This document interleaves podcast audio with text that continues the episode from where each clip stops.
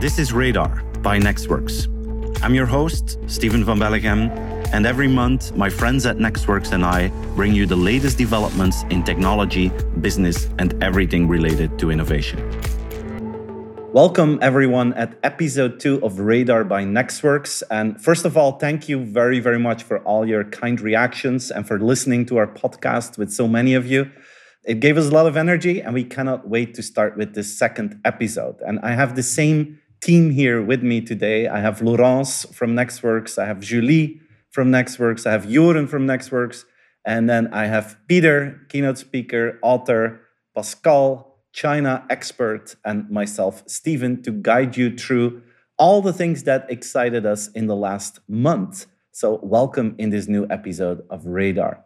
And to kick it off, I was personally really intrigued by a message that Volvo showed this week. I don't know if you guys saw it, but uh, Volvo announced, of course, that they will invest more in electrical vehicles. That is in line with the expectations.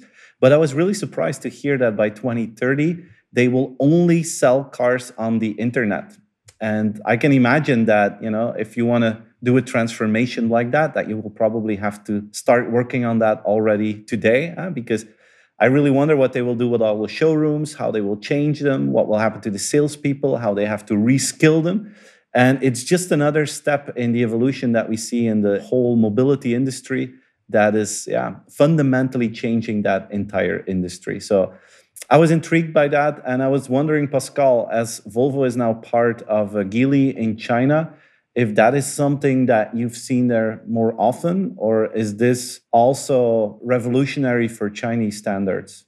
No, not at all. I, I, actually think, I mean, Volvo is Geely these days, although they prefer to brand themselves as a European brand still, but the owner is a Chinese. And I'm 100% convinced that he got his ideas from what's happening in the market in China because uh, there everybody's starting to sell online. It's, it started with the pandemic about a year ago. People were forced to sell online, but cars has been something that already for many, many years were selling online on uh, Singles Day. I remember, I think it was three years ago, it was like in 10 minutes, there was like 50 Maseratis sold on Singles Day online. So this was a trend that already is a, a few years. But just last Singles Day, just uh, three months ago, there was 380,000 cars sold online in 24 hours to give you an idea. So I think China is kind of like already in that mode, and uh, we can expect that China will lead that all the way. It's not just cars, but cars in general. If you look at that, there is also companies like Volkswagen have trained 70,000 of their employees to uh, sell cars. So everybody's been trained to do that online now. And so everybody's selling cars online. Porsche has been hiring online celebrities and uh, NIO, the electrical vehicle car, the CEO who has been streaming online as much as he can to sell more cars. So it's kind of the normal in China. But is it as extreme as Volvo saying we will only sell online? Do you see that trend as well? No, I don't see that. But you have to know that in China, already more than 50% of all the products are sold online. So I think whether you say 100 or 50, it's very close one to the other. It just takes time to get to 100. Right. I think it's an interesting phenomenon. I mean, I think the impact is going to be enormous. I mean, think about the dealerships. I mean, mm-hmm. think about the independently owned dealerships that are now uh, selling Volvos. But I think it's part of that fundamental shift that we see in mobility. And, and I think that idea of going online and pushing towards platforms, I think is a inevitable choice, but it is quite a drastic choice. But one of the things that I really, really like about Volvo is that if you remember when they were acquired by Geely, the Chinese company, most of us in Europe thought, okay, that's down the drain. I mean, this is where the Chinese will come in and probably just uh, take what's left of the factories and ship it to mainland China and just build cheap copies of Volvos. And I think the miraculous transformation of Volvo as a brand is a really good example of, I think, what can happen if you see the potential of Chinese capital and scale and combine that with you know the creativity and engineering that Volvo had. I think that combination is really powerful. And for them to make that step, I think is pretty exciting to witness that. Mm-hmm. I can imagine if you're a car dealer right now, Volvo, like you say, the independence that it must be scary yeah, that you suddenly hear the message we're going to switch for 100% to online. I mean, they have the switch in going to electrical vehicles, they have the switch now to online, they have these huge investments. So I can imagine that it's going to be really, really interesting to see how that will go. They already did a, a, test with, of course, their electric uh, Polestar engines right. because yeah, Polestar was something that they really put out there as an online activity and an online brand. And I think that was probably the first step, and probably it was successful enough for them to make this uh, pretty dramatic and drastic move. Mm-hmm. It's also something I would like to add here because, you know, in the United States, Cadillac, for example, is going for an all electric uh, model and the dealerships don't want to sell the electric car. So actually, I do believe that Volvo making this choice is really bypassing the dealerships because they are afraid that they are not going to sell the electric models. It might be less important in Europe that this happens, but especially the United States, where dealerships are independent and can choose what to sell, I think it definitely makes sense to go for this model. The one thing that bothers me though is you always lose when you walk into a car dealership, but there will be no more haggling about the price, right? I mean, you won't be able to negotiate. You will always pay the full sticker price of the car. So I'm really curious how that is going to work, or are they going to do discounts whatsoever? I think that's Bad an news. interesting question. Maybe, you never know, right? No, actually, in China, they're giving discounts to people in the stores. So one of the cool things about this online is not just that it's easier for companies like Geely, but also that all the salespeople start having a personal relationship with the potential buyers. And so you really feel that you get to know the story behind the people that work for Geely or work for Porsche or work for another company. And so it's not just about the brand, it's about the culture of the company that now gets part of you. And so, yes, they do try to get discounts and they do get these discounts. And in China, just so you know, many of the cars sold online on Singles Day were sold at almost 50% discount. Wow. I was wondering that, like, what's the selling point? Is it indeed customer relationship, or is it still just superior products? Uh, is there anything to learn branding and strategy wise from China, and given that they have more experience in this model already?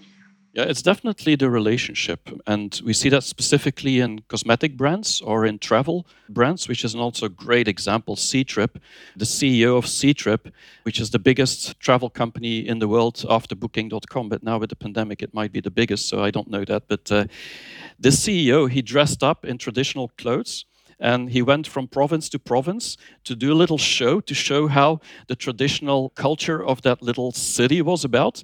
And after people got out of lockdown, the travel boomed in China like never before, and everybody was traveling inside China. And so he just did that by live streaming the potential areas. And so I do believe that online could become very, very personal and very, very cool. I am really looking forward to the day that uh, Herman Diess, the CEO of Volkswagen, is doing something in Bayern with beer and lederhosen. It's definitely something very exciting, Pascal. And that brings us to the world of entertainment. And if you see the big jump that we're making online and what we're discussing now at cars already happened, of course, in the music industry years ago. And Laurence, you wanted to share some new Spotify statistics with us, right? Uh, yes. So if the relationship between musicians and Spotify would be a Facebook status, it might read it's complicated. Um, a lot of the musicians feel that the company does not pay them enough. And so Spotify came up with a kind of weird solution for that. They launched a website called Loud and Clear to offer, and I quote, clarity about the economics of music streaming. And the website shows indeed uh, many statistics and insights. Examples are the ranking of songs or how Spotify paid over $5 billion in royalties in 2020. And Spotify also puts a lot of efforts in that website in explaining that it pays the rights holders which can be a record label, a distributor, an aggregator, or even a collecting society. And this conveys that Spotify does not control how much money these right holders pay to artists. So I'm not sure if this website is the best response here because if you are a cynical person, which I'm not, you could compare it to someone explaining to a drowning person how boats work and that there are many others like them who have great boats. So don't get me wrong, I really love Spotify. It's a fantastic system if you're a user, but if it keeps ignoring the pains of the artists, I believe that it may get into trouble. Now, we all know that artists are really struggling for revenue today because the systems they functioned in, which was already deeply flawed, completely broke down since COVID 19 the normal procedure is that when you make a product, like a record, for instance, you should be able to live from that product, especially if it sells enough. But musicians, like writers, rarely make a living from their product. And instead, they make money from the marketing of that product, which are the concerts. But those are no longer possible today, and the entire livelihood of musicians collapsed. Now, this is obviously not the fault of Spotify, but I think that it should be aware that if it won't help change the system it functions in, that artists will find other solutions to make money because they will simply have no other choice. And the most obvious solution in this case seems to be to cut out the middlemen like the record labels and even probably the middle middlemen like Spotify. And I think that book publishers and possibly even gallery holders could face the same problems. And part of their disruption might come from the blockchain and even the much overhyped N word, which are the NFTs or non fungible tokens. These NFTs could very well be great solutions for artists who want to manage their own revenue and even continue to make it as their creation gets resold later on. But I'm not going to go deeper into the NFTs because I know a person who will be much better at explaining it than me in the next topic. Laurence, I think you have a valid point there eh? with the industry going into the wrong direction. But uh, like you say, the artists are not making a lot of money, and it's because the system is flawed in the first place. But on the other side, and artists are not going to like me for saying that, but a song or an album, basically, it's worthless, right? The value of a song is really very close to zero. And in my opinion, I do think that if they want to make money, they have to do concerts and touring, and that's the, really the way they can make money. Of course, right now with the whole COVID craze, that's kind of impossible. But at the same time, I mean, it's something we've seen in the past. Eh? I grew up with Napster and Kazaa, so I downloaded music like there was no tomorrow as a teenager. And in my head, a song is still worth zero euros, but I would happily pay 80 to 100 euros to see my favorite band. So I do believe the secret is there, and Spotify is not the villain here, although they could do much better. That's my personal opinion, of course. Yeah, but I think it's true. Spotify is not a villain, but it's the entire system that is flawed, and Spotify functions in the system. And if it does nothing to make the system better, I think that in the long run, it will get into trouble. And it's true in this system, the music is worthless for those who make it. And just like that, um, books too have become pretty much worthless to the people writing them. But instead of trying to figure out how musicians can make more money out of, I don't know, online concerts using the old system, should we maybe not ask the question how can artists receive more money from their own products? It's a question in general. It's not just artists, it's journalists. If you look to the whole mm-hmm. debate that is happening in Australia, where uh, Facebook now has to pay if they publish an article on Facebook that is written by an Australian journalist.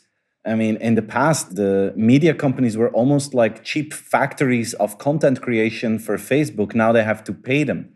So there's an evolution. I think that uh, artists will become angry if Spotify doesn't solve it. It's like YouTube that has to pay their YouTube stars. It's like uh, Facebook paying journalists. So you see that there's a movement towards ownership of your intelligent rights that you created. So that's going to be an interesting evolution. Another thing that you mentioned, uh, Laurence, was of course the hype of the moment. Uh, NFTs, you were very careful. You said, I'm not going to talk about it uh, because someone else knows more about it that someone else is Peter. He is our blockchain expert and NFT expert.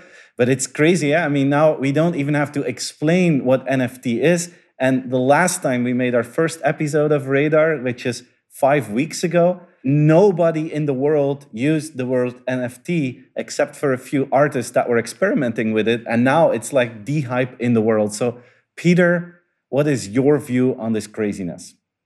Well, um, it's crazy and it's not crazy. I think what I like about the NFT. So, for those of you who've been holed up and have no idea, it's non fungible tokens. It's something that actually, if you look at the evolution of cryptocurrency and blockchain, which we've all witnessed in the last couple of years, there is the creation of coins which are interchangeable. I mean, something like Ether and something like Bitcoin. A Bitcoin is a Bitcoin, like a euro is a euro. But you can actually use the exact same technology to create something that you cannot exchange, which is truly unique. And that is a token which is non exchangeable, non fungible. That's an NFT. And I think, of course, it became extremely notorious when a couple of weeks ago we saw one of the first really big artistic works being sold for $69 million, which was just an insane amount of money.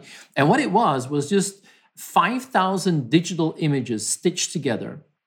And the artist, which is called Beeple, but you know he's actually called Mike Winkelmann, he actually spent 5,000 days creating a unique work of digital art every single day. And he put the 5,000 days together into one big canvas. And that entire digital painting, if you want, that digital collage was sold for $69 million. It was auctioned actually at Christie's. The funny thing is, whoever bought it, you know, paid the $69 million entirely in Ether, you know, in cryptocurrency, which is like really, really cool. But all of a sudden, the whole world went crypto crazy, NFT crazy. And you know, the craziest thing was that even Jack Dorsey, the founder of Twitter, actually sold his first tweet. Now, this is where it gets really crazy because actually Jack Dorsey's you know first tweet has been around for all this time. You can just Google it and you find it. I mean, this is just a couple of words. And in a way, the NFT, I mean, Jack Dorsey's tweet was sold for $2.9 million, which is crazy. But actually, all you get is a certificate that you were the person who was crazy enough to actually buy that tweet for $2.9 million. That's all you have because it's not something that is taken away because you bought it. I mean, it's still out there on the internet. But what it shows, and I think this is interesting, is that there is a revival of the whole crypto scene. It's now hotter than ever. And what you see is that Bitcoin and Ether, which were seen as exotic a couple of years ago, are now absolutely mainstream. But now there is an explosion of use cases and ideas and new tokens. And I'll be very honest, our house has gone completely crypto crazy. We now all have our own wallets. Some of the people in our household have multiple wallets, and the number one discussion at the dinner table is crypto. And I think it is exciting because let's be honest, in the world of finance, if you put your money in a normal savings account, it does nothing. And at least there's, you know, the, the fun part of watching these things actually really materialize into something that is exchangeable and tradable and just fun. So I don't think this is the beginning of the end. I think this is, my God, we haven't seen anything yet. I think we're going to see this go on and go on and go on. And I think really it's going to become much more mainstream than we have ever thought in the past. Did you already uh, NFT something, uh, Peter? Like the cover of your book? You NFT the cover of your books? No, no. I'm waiting for something which is uh, maybe something really fun and unique. But you know, I think at this moment I have no intention of NFTing something. W- would you do that, Steven?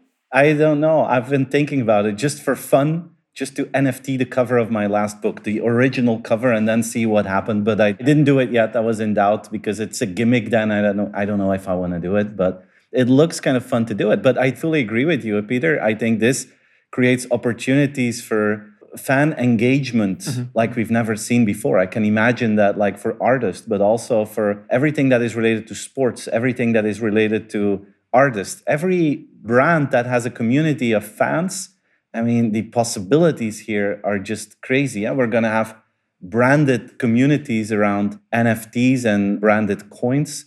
Peter, me and you, we got invited by Rally.io, which is a startup in the blockchain world. And Rally.io invited us together with 100 other people to create our own personal coin.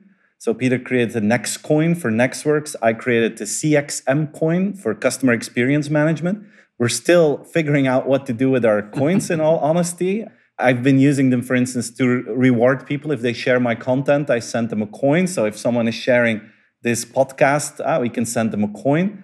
But we're still in a discovery phase. But you feel that we're going to have these branded economies ah, where you can create your own economy. And we're playing with it. But just imagine what Beyonce or Ed Sheeran or Club Brugge can do with NFTs and with branded coins. I think the possibilities to create new ways of brand engagement are just endless here. Yeah, and it's fun because I mean we're in these rally creator coin meetings uh, every week, and it's wonderful to see all these different creative people just thinking about new use cases. And one of the things that I've seen a lot is that people, for example, artists, would invite people to Clubhouse where they have a private session where they do something really fun and very creative.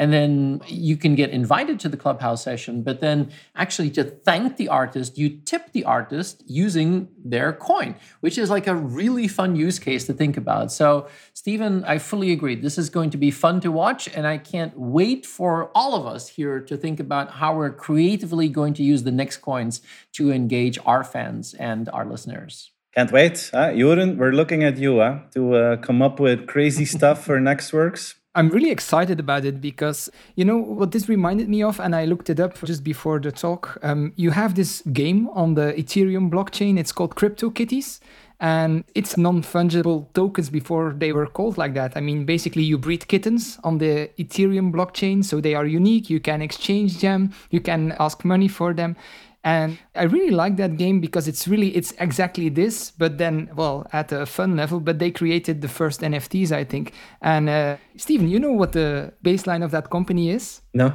It's a the future is meow.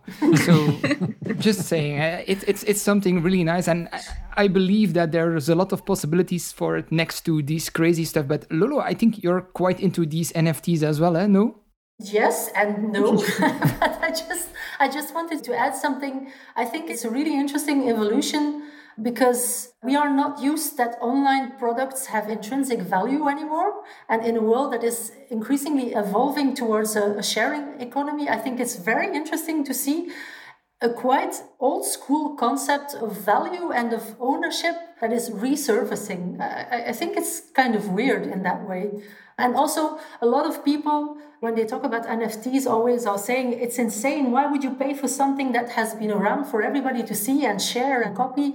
And at first, I thought it's true, it's insane. For instance, that people art is everywhere for anyone to see, but if you think about it, you can say that of the Mona Lisa as well. It's online, it's in reproductions, it's in memes, it's on posters, on t shirts. So, in that way, it's actually not that different. And, you know, we've been talking about crazy cases here and some big gimmicks, but as we said, you know, it's going to be a fundamental change in branding and fan engagement. But it can also change society. Like last week, China unveiled its new five year plan and Pascal, if I saw it correctly, blockchain is also going to play a vital role in the future of China. No? Yeah, there's many technologies that are going to play a vital role in how China is transforming itself. I think the 14th five-year plan, we just started a couple of weeks ago at the two sessions, which is every year. So every year there's like 3,000 very boring people coming together, but they're very important people. And uh, for most people in the world, this seems like a theater where nothing ever happens. But for me, is the most exciting week of the whole year because that is the moment where actually the politicians in China decide what the next year will be. And I believe that now the next five years is going to be critical. The next five years is really going to be the moment where China is trying to catch up with the West. I don't know, Peter, you wanted to say something? No, I was just wondering, Pascal, when you know you have those boring people together, do you actually follow all the sessions, or you just watch the summary? I'm just, I'm just curious. no, the, it's actually a whole week. And so every day you can follow the summary of every day. And, and there's two parts. There's, I'm not going to bore you with the details, but there's a National Party Congress, and then there is the Consultative Party. And so these two, both of them are making the laws, and the other one is actually consulting on what should happen for the laws for next year. And National People's Congress is the most important one. But the interesting thing, and that's why I get excited, is because this really sets the goal and the targets for the next five years, because this year was the first year of the next five years. And if we look back five years ago, then we see that they exceeded every target almost. So whatever they say, it's probably going to be more than what they put on paper. And so if you just look at what they put on paper this year, it's really impressive. Usually it's about economic goals as well as social goals. So this is about GDP. And it's first year that they don't have a real target on GDP, just has to be above 6%, so not much more. But we expect it to be around 8.5. Uh, that's what we expect for this year. And then there's things about technology, uh, of course, about jobs. Uh, social wise, there's healthcare, environment, poverty. It's just a subject which now they got rid of all the extreme poverty in China, so they don't need to talk about that anymore. So now it's a different target. And uh, for the next five years, the technology part is really cool. It's really interesting because five years ago they said made in China 2025. Don't know if you heard about that, but that's really where China intends to catch up with the West, specifically America. And uh, there's, so there's still five years left to do that. And to do that, they are going to put a lot of money, and that's 380 billion US dollars every year into R&D. Just money to spend to do research and to develop products in different categories. It will increase every year. If I'm boring you, you should tell me, yeah, because I like these numbers. But every year it will increase with 7% in growth. And uh, of that growth every year, that's $380 billion. Today, there's about 8% in research, in basic research. While the US, that spends about half of what China does in total R&D from the government point of view, is spending actually 18% in basic research. So in basic research, they're almost spending the same. But China wants to catch up to the US and say, we want to do 18% as well. And that's the plan for in five years from now. The sectors that I think are interesting, because you mentioned blockchain, actually, blockchain is not on the list. Blockchain is one of the few that has no target. And that was the same as AI five years ago. Five years ago, when they talked about AI, they said, we just need to promote AI. And then five years later, turns out they're everywhere in the country. But it's not on the list. What's on the list is artificial intelligence. This year, they want to actually lead globally. Very clear. It's simple goal. Quantum computing uh, is very important, and semiconductors, that's the most important one. They don't want to be behind the US, we all know because why is that? Healthcare, genetic research, biotech, neuroscience, that's really high on the agenda. And all these things have targets. And then the thing we talked about last podcast, which is space. But they don't only want to go far out in deep space, they also want to go in deep sea. So they want to go as deep as they can. And actually, China is going deeper than anyone else. So if you want to go really to the bottom of the ocean, you have to go to China. The dark and, side of the ocean. Yes. So you have the dark side of the ocean, and China's there already, nobody else is and also the polar expeditions, because there's a lot happening there between going from China directly to uh, Scandinavia.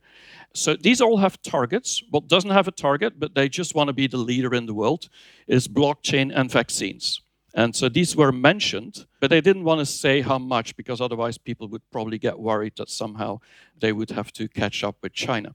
I think this five years really shows that China wants to attract the talent from everywhere in the world because they have now the market. I mean, everybody in China needs that tech. They have the money, they have the infrastructure. Think about 5G.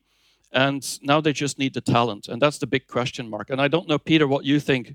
Are scientists from Silicon Valley or from Europe going to flock to China because they're getting paid twice as much, or they have a much better 5G infrastructure, or much better cloud computing infrastructure, or I don't know. What do you think?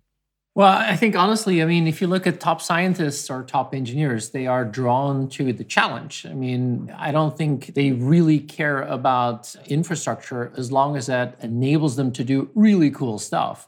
I think if China can really position itself as the place that that's where the action is, because that's where you get to do really cool stuff, then I'm pretty sure that's going to be a magnet. I mean, over the last couple of years, we've seen that in a place like Shenzhen, for example, there are quite a lot of Westerners who are attracted by the fact that they can do stuff there that is truly amazing. And what I like about your story, Pascal, is that you know it shows that the idea of long-term planning, I mean, five-year plans, seem so completely alien, you know, to this you know fast evolving world. But I like it when they set really ambitious goals. And I think this is something where the world is now a little bit envious, I think, of what China is doing. In the sense that where we live in Europe, I mean, it's very difficult to have really ambitious long term goals that people get really excited about. I mean, maybe it's just you, but I have an urge to actually listen to those boring 3,000 people because if they can spend a week talking about deep sea exploration and the future of genomic, that sounds like a really fun party to be at. But I think these long term goals that people get excited about, I think that's what we need more. And I think we've got to find a way also in the West to deal with that. Look at climate. I mean, climate is a very interesting topic, or look at mobility. And I think that is something which Europe certainly has the capacity and the need, both in terms of mobility and where we're going in ecology, to really put those big, big goals out there. And I think it's the only way to see them as something that people don't find annoying. But if we get the excitement back into those long term plans, I think we're actually capable of doing amazing stuff. And the question is also if these goals, because I mean, with climate change, with the Paris Agreement, it's very clear there's been put goals forward. But besides environment, most of the other industries I mean, China has its goals, Europe has its goals, America has its goals, everybody has its own goals. And the question is aren't problems these days all becoming global problems? And shouldn't we have somehow global goals or at least try to get to that, whether it's mobility, education, healthcare, whatever? So I'm not sure yet how that is going to play out. But I do think China setting forward some goals might trigger other companies or countries to actually follow through. I don't know. I hope so. I like that last point, but also it's not the goal as such that works. I mean, you have many companies and uh, like the Paris Agreement as such as well. It's not that every country gets or reaches those goals. So I think what's definitely remarkable to witness is that China actually succeeds and even more those goals. So maybe they have a secret key there that you should uh, teach us. Yeah, they're just obsessed with targets. It's as simple as that. they're all engineer minded, and so they they are nothing are, wrong with an engineer. I would say nothing wrong with I an totally engineer. Agree. I just have a question, Pascal, for you. What would you answer to those climate experts who say that China may be quite ambitious in its long term goal of reaching net zero emissions before 2060, but that it's underwhelming in its short term goals towards 2025 um, in that matter, which would make it unlikely to reach these 2060 goals? Yeah, it's something many people have been writing about, uh, mm-hmm. and it's one of the topics on the five year plan that was a little bit under delivered. So, people had thought that China would come out with a major plan on ecology and climate change in the two sessions. My feeling, but I could be wrong, is that they will do that in November when there's the big next uh, climate uh, change uh, accords. And, and so, I think they're going to wait for the right time to do it. But at the same time, as I said before, China tries to put realistic goals and then exceeds them. And so, one of the problems in the next five years is that if they change completely into renewable energy, then a lot of people will have no heating in the winter. And that is a reality. And so, they are putting nuclear plants there, they're putting still some coal plants there just to cover the next five years. And it doesn't make any sense from a logic point of view because these coal plants that are being built right now in five years they're going to destroy them. And so it's going to be a total waste of investment.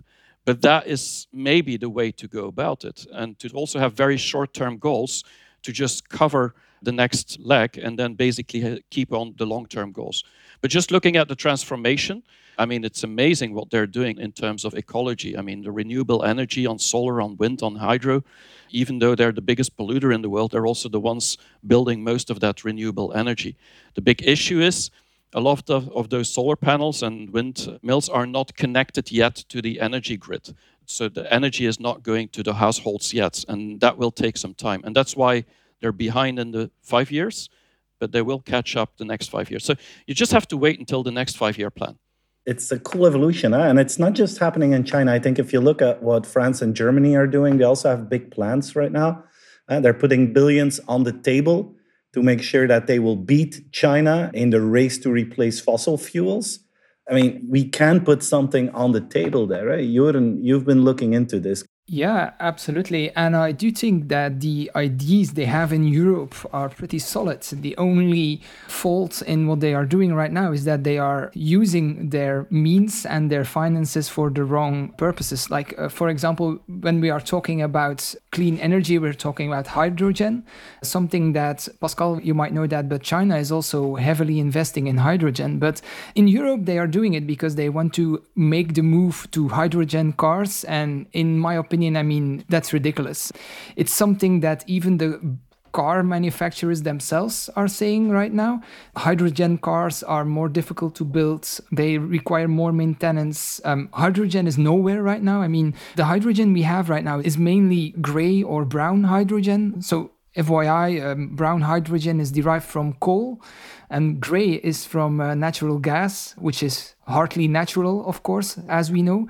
So, I really think that the EU is putting forward a good target if they want to produce more green hydrogen, but I believe they have to focus on industrial processes like steelmaking, for example, rather than trying to push hydrogen cars. It, it, it's not happening. Volkswagen is saying it, Daimler is saying it. Um, I mean, the only ones focusing on hydrogen cars right now are the ones lagging behind in electric cars, like, like Toyota, for example. So yeah, I'm triggered because in a way, I like the fact that Europe for once is thinking more than five years ahead. But at the same time, again, I'm disappointed by the fact that they, in my opinion, are just caving to lobbyists and doing whatever they are being told by companies like Shell. So uh, it's a, it's a discussion I really would like to have. Or they maybe just missed the market of EVs and uh, are trying to catch up with whatever is still available out there. Yeah, most likely. I, I don't know. It's hard to say what's going to happen there. Uh, they might be correct when it's for trucks. They are aiming big on road transportation for hydrogen trucks, but even there, Daimler has already said that they are not going to produce any hydrogen trucks anymore. The same for MAN and uh, Scania. Might be too late there as well. But for shipping, for sure.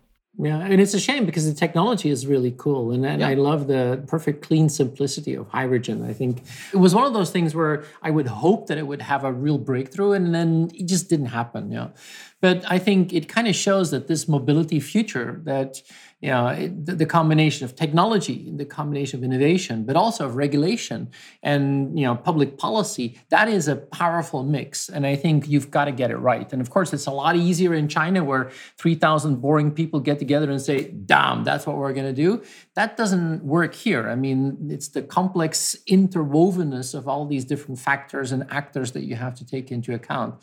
But I do believe that mobility is going to be one of the most exciting things going forward. And you know, the role role of policymaking there, I think, is crucial. I mean, we saw something very, very interesting recently just in the UK.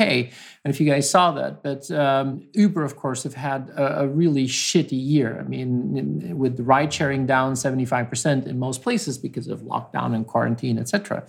But uh, as you probably know, they dodged the bullet in the presidential elections this year. And the reason is very simple is that in California, there was uh, basically legislation that Uber would have to reclassify the drivers not as an independent contractor, but as real employees. And Uber lobbied very heavily because you know, at the same time as the presidential elections in the US, there was Proposition 22, where the Californian voters could actually vote on that. And they spend hundreds of millions of dollars lobbying that. And when not just Joe Biden was elected, but Proposition 22 actually got passed, I mean, Uber said, oof, uh, because it meant that they didn't have to reclassify the drivers.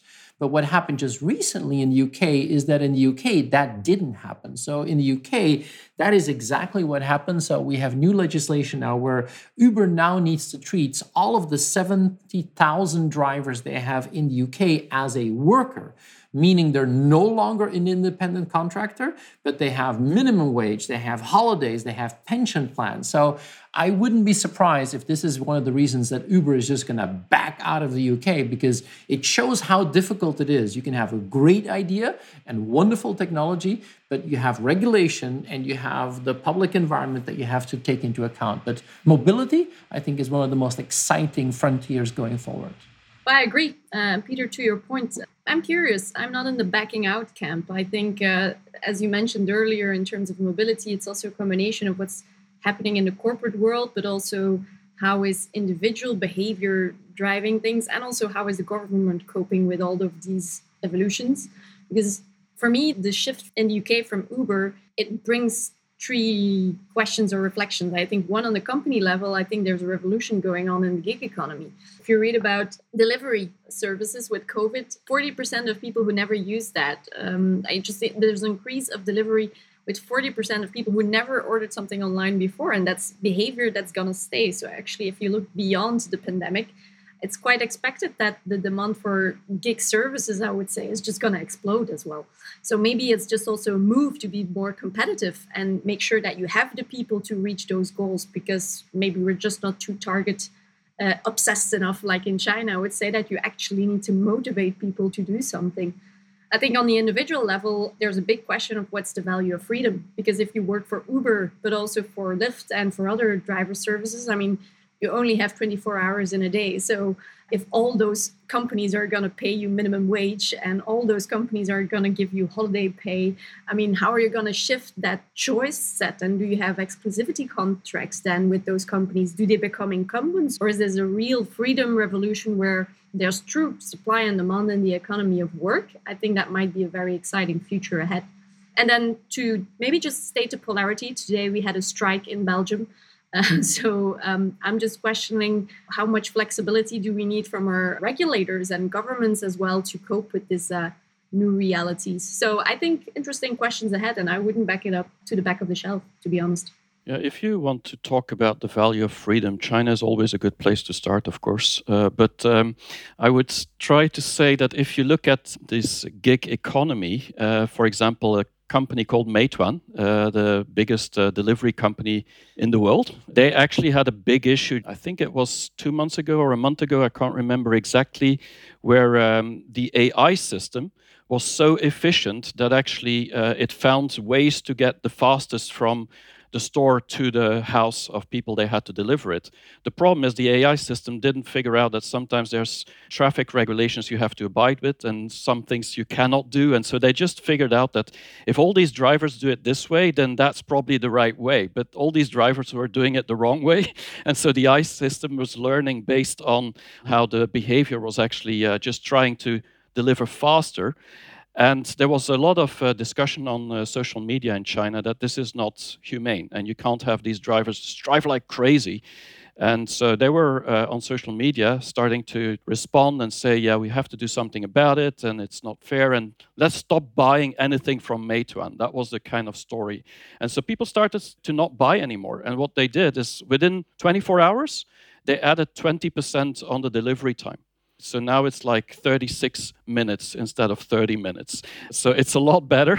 And so this means that you see in China, they're really looking at the data to actually decide how to improve uh, the life of the people of the workers. And for Didi, I don't know if you remember, but we were with uh, nexxworks at Didi just two years ago, 2019, end of 2019. And that's the moment where they said that the way to actually give benefits to their drivers is to include them into the program itself.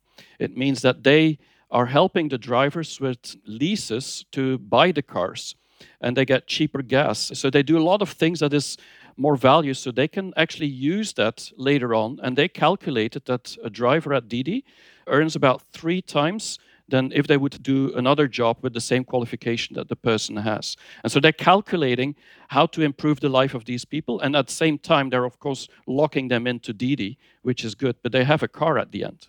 So I think there's ways to go around there. Yeah, Pascal, I really like that because apart from whatever people are saying about the gig economy, I mean, not everything is bad about it. There's this guy here in my city, Kortrijk, real city people, and he worked at the DIY store here and he changed. He's now working for Deliveroo. He was one of these guys. I mean, you go to the DIY store, very big guy, so hard to miss. And uh, all of a sudden, he was at my door with my delivery meal, and I was like, "Whoa, seriously, you were working at the DIY store, no?" And he said, "Like, no, no, I switched jobs because now I can choose when I work. It actually it pays better than when I was working in the DIY store. It gives me a lot more, and and there we have it again, freedom." And at the same time, I think we have this big discussion about worker rights and everything around it. But at the same time, there are also people like him who voluntarily choose to work for a company like Uber or Didi or whatever. So I'm really wondering how bad it really is with their rights and their payments if people choose for that. Eh, and we don't have insights, I think, about that, right? No, I don't have insights, but I do believe that the way to calculate you should sell to these drivers and sell them something that shows that their life is improving. And, and this is exactly what Didi has been very successful at. And, and one of the cool things about, uh, because Uber went like 75% down in traffic, Didi actually went up. Even during the pandemic, there was uh, actually the business was quite well. Also, because any driver, that was also pretty cool, any driver that would have caught COVID 19 would get an instant 4,000 euro pay if they get infected just to encourage them despite all the measures that was taken because there was plastic behind them and everything and they cleaned constantly they would just get that. And that gave them a feeling that the company actually cared to deliver uh, the people specifically in wuhan. Anybody who lived in that city and needed to go to hospital or was working for a hospital they got free rides. And so you see that they're part of society somehow and i think that's maybe the way to go about but I love this idea of flexibility and freedom and being able to choose what you do and when you do it. And that's why I had an interview this morning with a journalist uh, about legislation that is being produced here in Belgium to bring back the punch clock at every levels of employees. You know, the, the old time registration where you have to clock in and I think it's a great example of the fact that you have all these new opportunities and new concepts, and then we throw back some really old, ancient mechanism at that to actually counter that. I think that is not what we want to do. Absolutely. No, I think the market will react as well. Uh, is going to the stock exchange later this week in London, and there are even institutions that just would not invest in the Deliveroo because they don't have the worker rights or a basic minimum. So I think it will play out in terms of a sort of employer branding point of view as well. So I think those dynamics will play out eventually. I think it's really ironic that Pascal, you were talking about uh, in China that uh, they were really listening to the people when the drivers aren't treated well.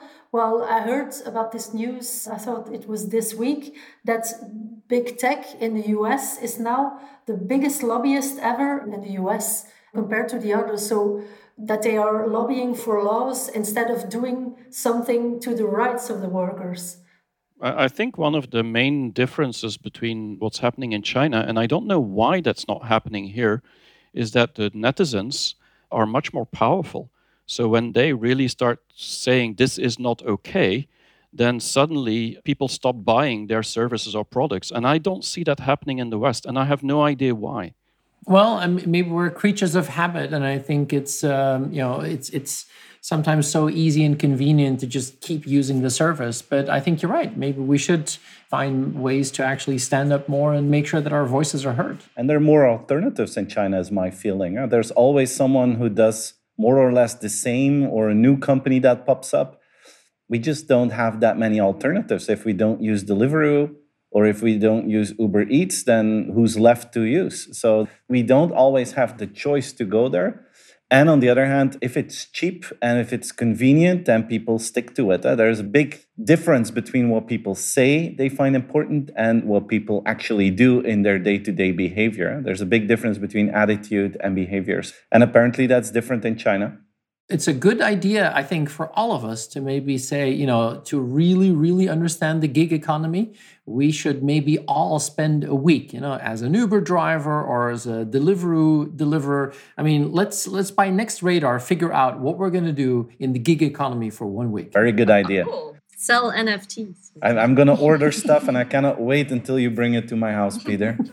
exactly. You're the one always saying that you have to cycle more, Peter. So I think this is your time to shine, no? I was thinking more task rabbit kind of stuff, but we'll figure it out by next radar. I can make a list. It's okay.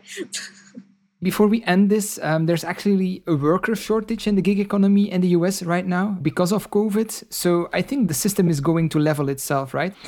I think if there are not enough drivers, they are going to pay them more in the end. So they will have to solve this problem anyway. So that's a good thing. And on the other hand, maybe it's just me and I might be too European, but I'm a little bit stingy. Have you ever tipped your Deliveroo driver? Yeah. Yeah, absolutely. You you guys do that? Okay, sorry. Yeah. It's it, then it's just me. It's yeah, okay. I'm I'm from the I'm from the west of Flanders. Don't worry, Chinese yeah, don't tip either, so that's fine. we don't have Deliveroo in Knesselare. nope.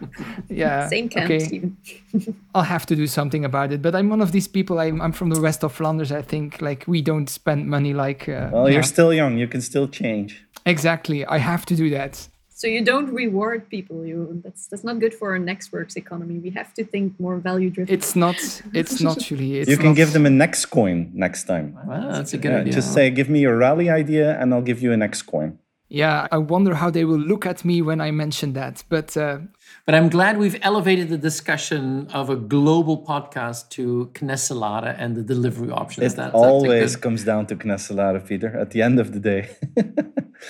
but guys, time to move to the next topic. And I think we need to make a monthly topic out of this, the Disney topic of the month or something like this. uh, a lot of Disney fans in this podcast. And um, good news for Disney, they are beating Netflix, which is actually really cool eh? because this is a Phoenix company beating a unicorn at its own territory. And Peter, you're also a Disney fan, just like me. So I can assume that you've been studying this in the last couple of days. Absolutely. And I'm not just a Disney fan, I'm really in awe of what they've done, being able to transform and reinvent themselves over and over again. And I think that's part of the DNA and the culture. It's also something that I've written about in The Phoenix and the Unicorn because Disney is one of the cases there, but they just keep going at it. And the big news, of course, was they passed the 100 million subscribers on Disney Plus, which is quite spectacular because it took them exactly 16 months to actually go from zero to 100 million. And in comparison, it took Netflix 10 years to actually go from zero to 100 million. And now we have the CEO of Disney being extremely bullish and saying they're targeting 260 million subscribers by 2024. And I think what is really interesting is back in 2018, Netflix was worth more than Disney back in 2018. And if you saw the rebound of Disney as a phoenix, it's quite spectacular. I mean, uh, the shares of Disney have basically doubled in the last 12 months. And you can see that it's not just consumers who get excited about Disney Plus, it's investors who get excited about this phoenix phenomenon as well. So maybe it's not a Disney thing that we have to make a regular on these podcasts, but the phoenix phenomenon, because I really believe we're going to see a hell of a lot of those in the next couple of years. It's crazy, yeah, that the stock doubled, their parks were closed, movie theaters were closed. It even makes it more impressive. And you know, I saw that 80% of the new content that Disney will create will go directly to Disney Plus. They didn't just launch Disney Plus during the pandemic. They used the pandemic to completely reinvent the business model. Uh, They used to create content, then it went to the movie theaters, and then a few months after that, it came to home theaters. Now, 80% of their content is going directly to home theaters knowing that more than 50% of the revenues of movie theaters came from Disney and knowing that they will change that model. I mean, this is going to totally change that industry. And Disney took that opportunity to go directly to the end user. And it's just impressive how fast they turned and how much they invest in it. They're also going to invest $18 billion a year into new content uh, for Disney Plus. So it's crazy how fast they turned that around. Yeah, and I think what is spectacular is that I do believe that once the pandemic dies down, I think the theme parks are going to be a big, big hit again Yep. because people want to celebrate and it's going to be something where they really want to have that experience.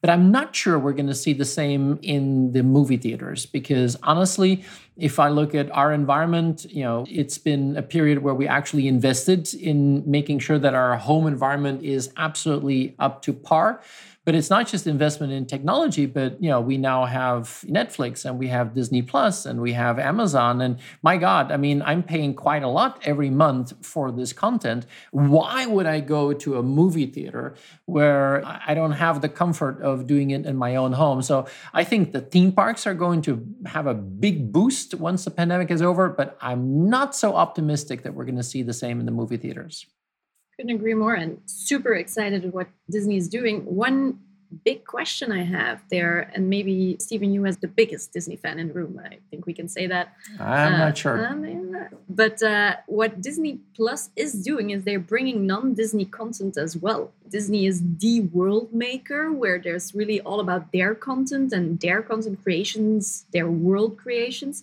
But now you can also just watch a ton of other content via Disney Plus. So I'm curious, like in terms of branding, like what aspect are we expecting there? Oh, but if you go to Disney Plus, they actually created different worlds and different brands. Huh? You you can select typical Disney content, and then you will only see Disney content, or you can choose Star, And then you have the whole library of movies that they acquired. Uh, and then you have the content that is linked to Fox, you have Marvel. So I think Disney is one of the best brand builders in the world. And if you think about it, one of the smartest moves was to acquire Marvel. Because if you go to Universal Studios, for instance, the big competitor in terms of theme parks, it's filled with Disney IP right now. It's filled with Marvel superhero attractions that are actually owned by Disney. So if you go to Universal Studios and you go on the Spider Man ride, you're actually bringing money to Disney while you're in their competing park. So they invested in the right brands in a very smart way. And you see that reflected in Disney Plus, is my feeling. And I'm really curious, like, are these brands not the reason why Disney Plus is successful in the first place Of and course. why they grew so fast? Because in the beginning of this talk, we already said that content is not very valuable at a certain level. no, but you at the said that. time- You said that. Absolutely, yes. I'm sorry, I said that. But when it goes for Disney, I mean, they have such a big catalog filled with movies and series and whatsoever. And it's also not very expensive. Steven, maybe you know, six, seven euros six, a seven euros. And I fully agree. yeah, It's the branding power. And we all love the brand Netflix, but the brand of the individual content of Netflix is so much lower in strength than Disney's. I mean, if you walk outside in San Francisco, probably half of them is wearing something from Disney, yeah? whether it's Star Wars or it's Marvel superheroes or it's the original Disney there's hardly anyone that wears a House of Cards t-shirt at the same time. And if you go to schools, it's filled with Disney branded, you know, logos everywhere. So we wear Disney every day. ah. We promote Disney every single day. So the brands in terms of content are just the strongest in the world. It depends maybe on which series, like Stranger Things, I think is a really strong brand, but not as strong, Steven. That's one Disney. that's that's one brand, yeah. That's one brand. You found it. You found the exception, Laurence. Yay! But maybe on that point of Netflix and building its brand, I think they definitely geared up in terms of making their own content. If you see that evolution on the channel as well, uh, do you guys like it? Uh, or do you think they're succeeding there? Of course. I think what Netflix is doing is really smart to work with a, a network of local production firms. huh? We have very successful French series now, like Lupin. You have the Spanish ones. You even have Belgian ones. So they are building a network of local production firms that need Netflix to be successful. I've been in touch with a number of those companies recently, and Netflix is just bringing their food. It's their bread and butter. So they are fighting to work for netflix and it's yeah crucial to them. Whereas disney is creating their own content in disney studios netflix is much more important for the total world of tv production right now. So that's absolutely a value that they bring and i think it's a smart move forward For me, the real question here is really like how many of these streaming services can actually exist? I mean, we have Netflix, we have Disney Plus, we have HBO Now. I, I, I can go on forever, but how many are going to survive and how many can exist before people are saying, like, I'm out. I don't care anymore. It's just too much money. I cannot pay six, seven streaming services. That's a question I really have. Yeah, we need more lockdowns. Yeah, Jordan, you're you're too young for this, eh? but when I was younger, I bought DVDs of films that I really liked, and it was 25 euros for a DVD. I can get three streaming services or four streaming services for that, for the price of one DVD. So it's still extremely cheap if you compare it with the previous model. Of course, but you own the DVD. If you stop paying for the streaming service, you don't own anything. So Sure. look at it as a collector's item for and for streaming services. I'm not too sure about that, but fingers crossed that uh, the I can't, ones are I going can't to survive as even, well. uh, I can't even NFT my old DVDs, huh? so they're completely, completely worthless. Is out. But talking about Netflix, so they're doing a lot of good things. And Laurence, you also wanted to add something positive about Netflix that they are now actually calculating the carbon footprint of video streaming. Tell us more about that. Yes, so just like my Spotify story, uh, this news has everything to do with transparency. So, Netflix has been working with the University of Bristol to calculate the carbon footprint of its services. They have a tool called Dimpact, which was developed to help digital services like video streaming to calculate their carbon footprints. And Netflix claims that one hour of streaming on its platform in 2020 used less than 100 grams of carbon dioxide. That is less than driving an average car for about 400 meters. Now, many people seem to think that that's very little, But you also have to remember that Netflix has more than 200 million subscribers and even more users who watch it more than three hours per day. But besides that, I think it's a fantastic evolution that companies are starting to make their impact on the environment seriously. And it's great that they are openly sharing real statistics rather than doing some greenwashing and putting the words purpose and people on their walls. And it's also really great that the public is becoming increasingly aware of the environmental impact of technology, which is obviously a lot more hidden and complex than, let's say, the use of uh, plastics for packaging. Bitcoin mining, for instance, has an enormous carbon footprint and energy consumption. So maybe this increase in transparency could even result in some sort of I don't know, environmental impact ranking of companies, which could maybe even form the basis of some form of taxation or maybe even a reward system. And I thought it was interesting that marketing expert uh, Scott Galloway suggested that there could be some kind of net promoter score or NPS equivalent of that. And so there's still a lot of work to be done, of course, but I think that being fully transparent about it is a solid step forward uh, towards trying to reduce the numbers. Yeah, I agree, Laurence. It's good to see those stories indeed popping up. But I would say not even just for technology, because for me, everybody is talking about sustainability. But as Stephen also said earlier, between behavior and attitude, it's a different thing. So I'm wondering what's really shifting our behavior because we might say that we care about the environment, etc. But I'm not sure like having a sort of test or measurement will actually convince me to also shift my behavior. I mean, not talking for me as a person, but I had a great conversation with Jill Peeters last year about that. She was bringing the weather for the local news station in Belgium and she also said we're doing a horrible job in, in telling the story on why we should care about this. We're throwing scientific measurements around and then we expect people to understand them and say yes we're target driven let's do that. So i'm curious where is going to be the big story about sustainability? Of course you need those systems you need those commitments on a big scale but i'm still waiting for that big story also to just make sure that everybody's on board for this big global targets to meet together. Yeah, and you see crazy things eh, in terms of environment. Like I saw, Pascal, that China is turning a desert in an oasis and that they're going crazy now and see if they can scale this experiment and do the same to the Sinai Desert. So, what's going on there? Well, they actually already did it. Oh, okay. Um, so it's not a plan anymore. It's the last 20 year plans. No, I think, uh, I mean, we always love to talk about the future, but uh, uh, talking about the past might be also giving us an insight on how our future could look like. And what China did indeed is in an area the size of France, which is just north of the Himalayas under Mongolia. This was the origin of the civilization of China.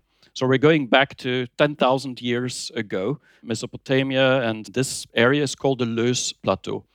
And this is where Xi'an, the, the first uh, capital of China, started, because this was actually the origin of Chinese civilization. And it was an extremely fertile ground.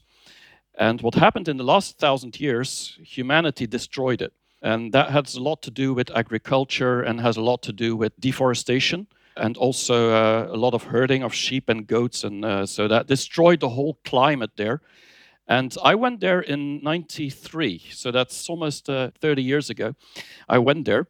And uh, it's a story I'm not going to tell because it's going to take me probably another 20 minutes. And I almost died in the desert of the Loess Plateau. But that is a real story I'll tell one day. But the reality is, I can confirm that this area in 93 was the driest place on earth.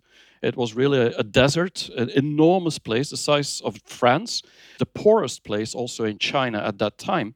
It was a terrible place to live in. And that's maybe one of the reasons I almost died and nobody could get me to hospital, but I'll tell you that story another time.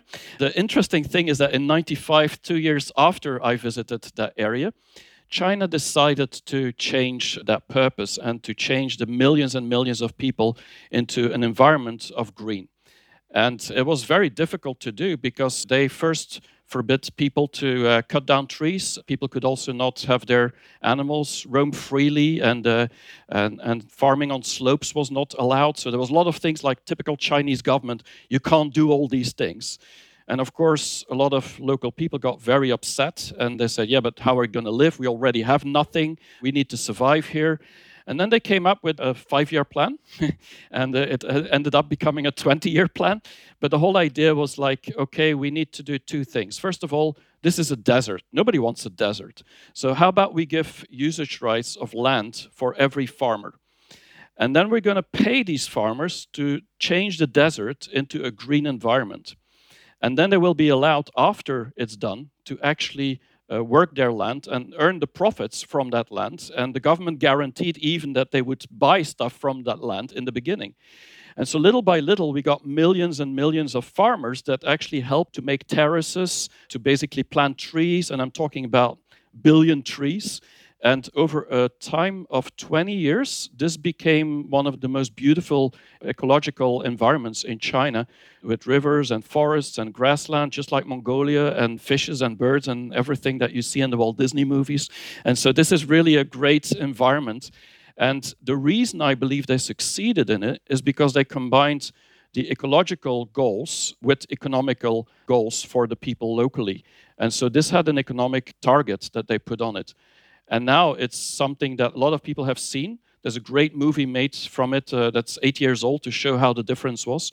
And uh, a lot of people are now copying that model in India, in the Sinai Desert. That's the article you probably read uh, a Dutch engineer that wants to turn the Sinai Desert, which is between Egypt and Israel, a very big desert, and he wants to turn this completely green. And he's just going to copy paste uh, the Chinese model uh, and change it a little bit because it's a different environment. But I think that is something that, in a way, is inspirational because it could save the planet more than waiting for maybe politicians to do something about the environment. Cool. Very cool. Yeah, indeed, Pascal. There's a very good example of what you're saying as well going on in uh, Africa right now. Eh? The African Union decided back in 2007 already to reforest, I think, 100 million hectares of uh, desert over there but they are struggling with the same things as the Chinese because indeed they have to say, no, you cannot cut down that tree, you cannot use that tree to do this or that, and it's not happening. And now they are working together with the people living there to actually make it livable for them. And um, I don't know how it's going right now. I don't have the latest update, but it's progressing finally. Yeah, and it's an example that in China, it's really about including the farmers in the whole plan and try to get them to do the stuff that you want them to do, and then think and listen to them, but not just like here in Belgium. Often, when you listen to people, they say, No, no, no, you can't do that. No, you have to give them a reason and some benefits to do it. And so, money is always something specifically in poor areas that works very well, specifically if it's not just once money, but money on the long term, so that their children can then later go to school instead of working on the land and so on. So it's, it's the whole big picture that is getting more and more important. And I do believe that China has shown a great example of how to do it. And Africa will definitely benefit from it because it's also socially very interesting. I mean, if you look at most deserts in the world, I mean, there's also dangerous places often. There's migration issues. I mean, there's a lot of issues in these places. So making them green could actually change also the social problems that we have for the future. So I'm very positive that we should export these ideas from China, but I'm biased. I did some research on the Loess platform project and, and what they have been able to achieve by planting these trees on top hills and these terraces and, and building dams is, is fantastic and really impressive. But I encountered one challenge that apparently what the project needs to watch out for is the afforestation bit or the fact that they plant trees because planted forest in really dry areas um, consume a lot of water so they develop more slowly they have more diseases and they are therefore not very stable and durable but I think what I'm trying to say here, I guess, is that it's great that we are using our imagination and science to regreen dead areas.